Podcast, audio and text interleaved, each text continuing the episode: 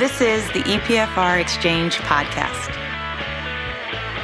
All opinions expressed by Cam Todd and our podcast guests are solely of their own opinion and do not reflect the opinion of EPFR or Informa, its parent company. This podcast is for informational purposes only and should not be relied upon for investment decisions. Hi, everyone, and welcome to the EPFR Exchange Podcast. My name is Todd Willits, and I'm joined by EPFR's economist Cameron Brandt. We'll walk you through what our teams were monitoring last week in the data EPFR tracks, as well as what we'll look for in the upcoming week. Cam, good morning. I, I hear you had uh, a memorable shark fishing experience. I did indeed. Uh, I took my 16 year old son out, and uh, he brought three to the boat. Uh, and uh, I think had a really good experience. Uh, saw his first ocean sunfish. Um, uh, he pronounced himself pleased with the experience. So the the sunfish are the those are the really large ones, correct? Yeah, yeah. The the big things that sort of look like dinner plates with fins that kind of just lollop along on the surface eating jellyfish. Or unfortunately these days they eat mylar balloons as well, but um, they're they're pretty amazing creatures. Well, last week we saw flows reacting to earnings or at least I think we did. Uh, we saw a little bit of positive momentum and flow into equity funds. Uh, do you think that investors are reacting the way you would expect they would to uh, what seemed like fairly positive earnings across the board for many companies. Yes, I, I do. I think actually that earnings is the one thing that they are responding to at the moment with some conviction. Uh, last week was certainly a week where there was no shortage of building material for the wall of worry. Uh, you know, from Afghanistan to some macroeconomic data that people were not hoping for, and certainly uh, some some remarks from the Fed that could be interpreted as a willingness to entertain tapering sooner than hoped for. Um, but the earnings reports we, we continued broadly to be strong. Uh, key indexes continued to sort of test record highs, and then the money seemed uh, not seemed to it did follow follow them. The one uh, major equity market where there really wasn't much buoyancy, which is Japan. Uh, Japan equity funds saw outflows, but on either side of the Atlantic, there was pretty strong flows into both of the major uh, equity fund groups. It does feel as though a lot of investors were waiting for consumers to come to the rescue. Uh, all of this pent up demand that we had talked about earlier in the year. Do, is is this what's kind of maybe holding back uh, flows from being even more positive, or or are consumers coming to the rescue? Yeah, no. So that uh, I think is one of the key issues that's emerging as we we move into the final stages of the the summer period. Um, you know, in, in, the headline numbers, you know, seem to support to some degree a narrative of pent up demand being expressed. Um, but there's definitely sort of a growing level of concern that uh, what all we've really seen is consumers spending the checks uh, that the government, especially in the U.S., has sent them uh, periodic intervals uh, into this summer uh, and that the uh, the tapping of savings, which was really going to turbocharge this uh, this hoped for uh, acceleration, really isn't happening. Um, certainly the savings rate has dropped, but uh, you know the latest one in June was still uh, just above ten percent, just below ten percent in the U.S. You know, whereas the historic level sort of four to five percent.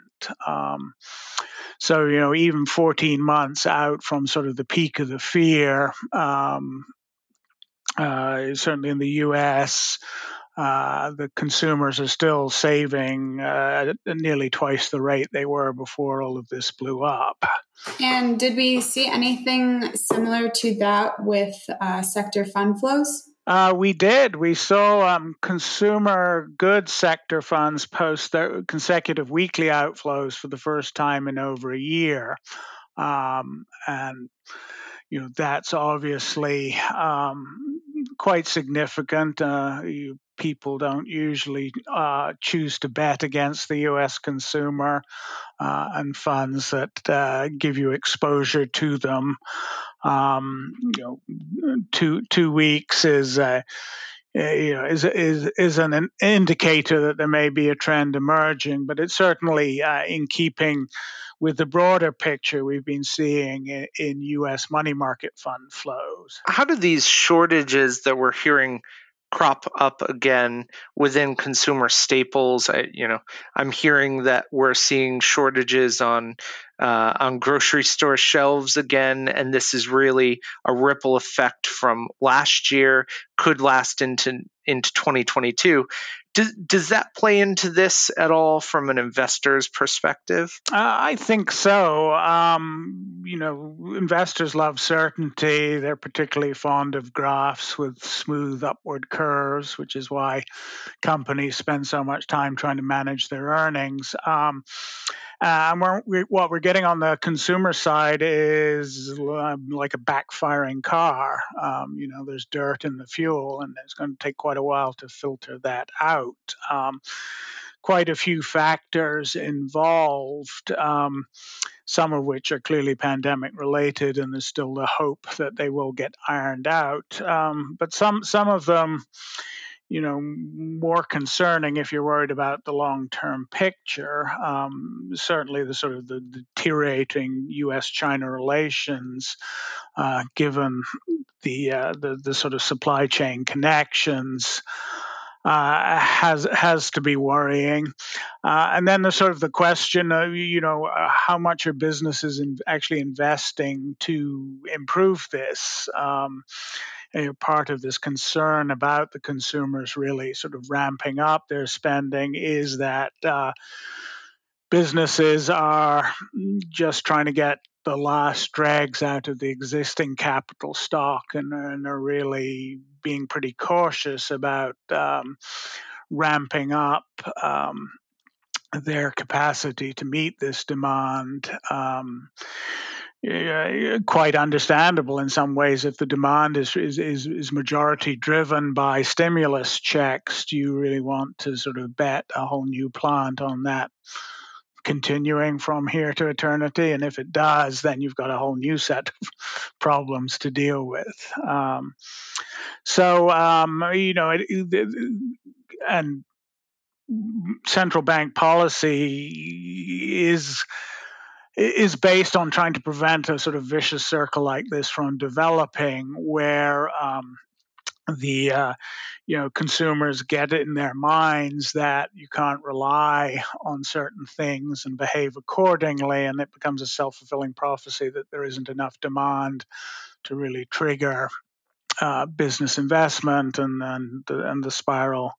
Uh, goes on, you get what they call Japanification, uh, so um, you know, it's it's definitely there's plenty to worry about, um, and uh, you know the the bright spot is the corporate earnings. Um, though if you look at the uh, uh, the sort of forecasts and commentary that have, have come with a lot of those earnings, they're, uh, to my mind anyway, somewhat less bullish than the actual numbers. And uh, in the case of the financial sector, a lot of the major banks have been pretty clear that the circumstances that allowed them to deliver such eye catching numbers are unlikely to carry on uh, through the end of this year into next. In a in a week where it, we are now seeing an entire developed market shut down through the end of this week because of 100 cases, uh, that being New Zealand.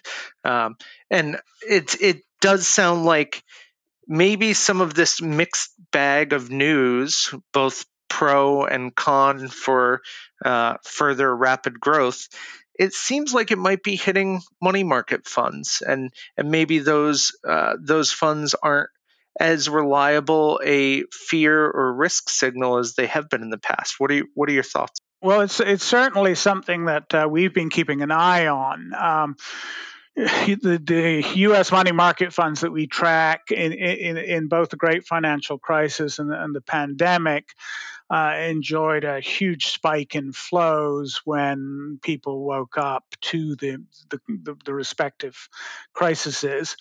Um, in the it, back in the great financial crisis, it was within four months of those flows peaking, all the money that had come in had co- gone back out again, uh, and uh, two years out, something like 400 billion had you know more money was out of those funds than was there when the crisis struck.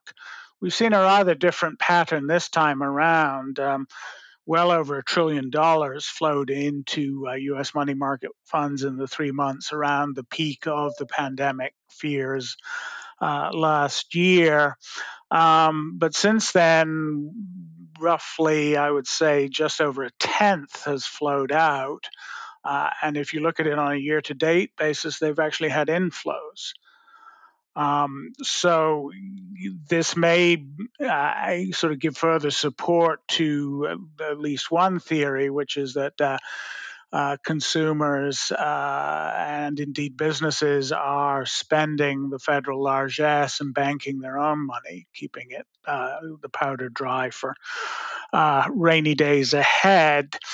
Um, there are, I think, some technical factors going on. Um, some of the outflows after the great financial crisis were triggered by one of the major money market funds uh, breaking the buck, as they called it, uh, letting their net asset value uh, fall below the point where you a dollar in would mean a dollar out. Uh, and there have been some some fairly lengthy and painful for the industry reforms to sort of try and prevent that. Um, so, uh, and and of course, this time around, the Fed has also uh, explicitly prov- uh, created a facility to support money market funds. So. Um, there's more support, uh, and with the fiscal stimulus, I think there's less urgency uh, to sort of put your money to work when you can put the governments uh, to work, at least in the short run. Um, uh, so yeah, no, we're we're definitely definitely watch watching that, and uh, you know the signals are mixed, but they do seem to raise further reasonable doubts about how the consumer rebound story may or may not play out going into next year. So, what are you and the team going to be looking at this week, Cam? Actually, I'm going to be spending a fair amount of time looking at money market funds. Um, uh, you know, in light of this, uh, and also because uh, there's a fresh round of calls for further reforms, which uh, is likely to be very painful for some segments of that uh, industry. Um, and uh, we'll also uh, be uh, digging uh, a bit more into hedge funds and, and trying to tune up and, and discover more of the signals that this new database that we developed and released earlier this year is capable of, uh, uh, of sending out. Great. Kirsten, Cam, thanks. Have a great week. You, you too. too. Thank you. Thanks for listening to the EPFR Exchange podcast. For more information or to suggest a topic for a future podcast, please visit epfr.com slash podcast.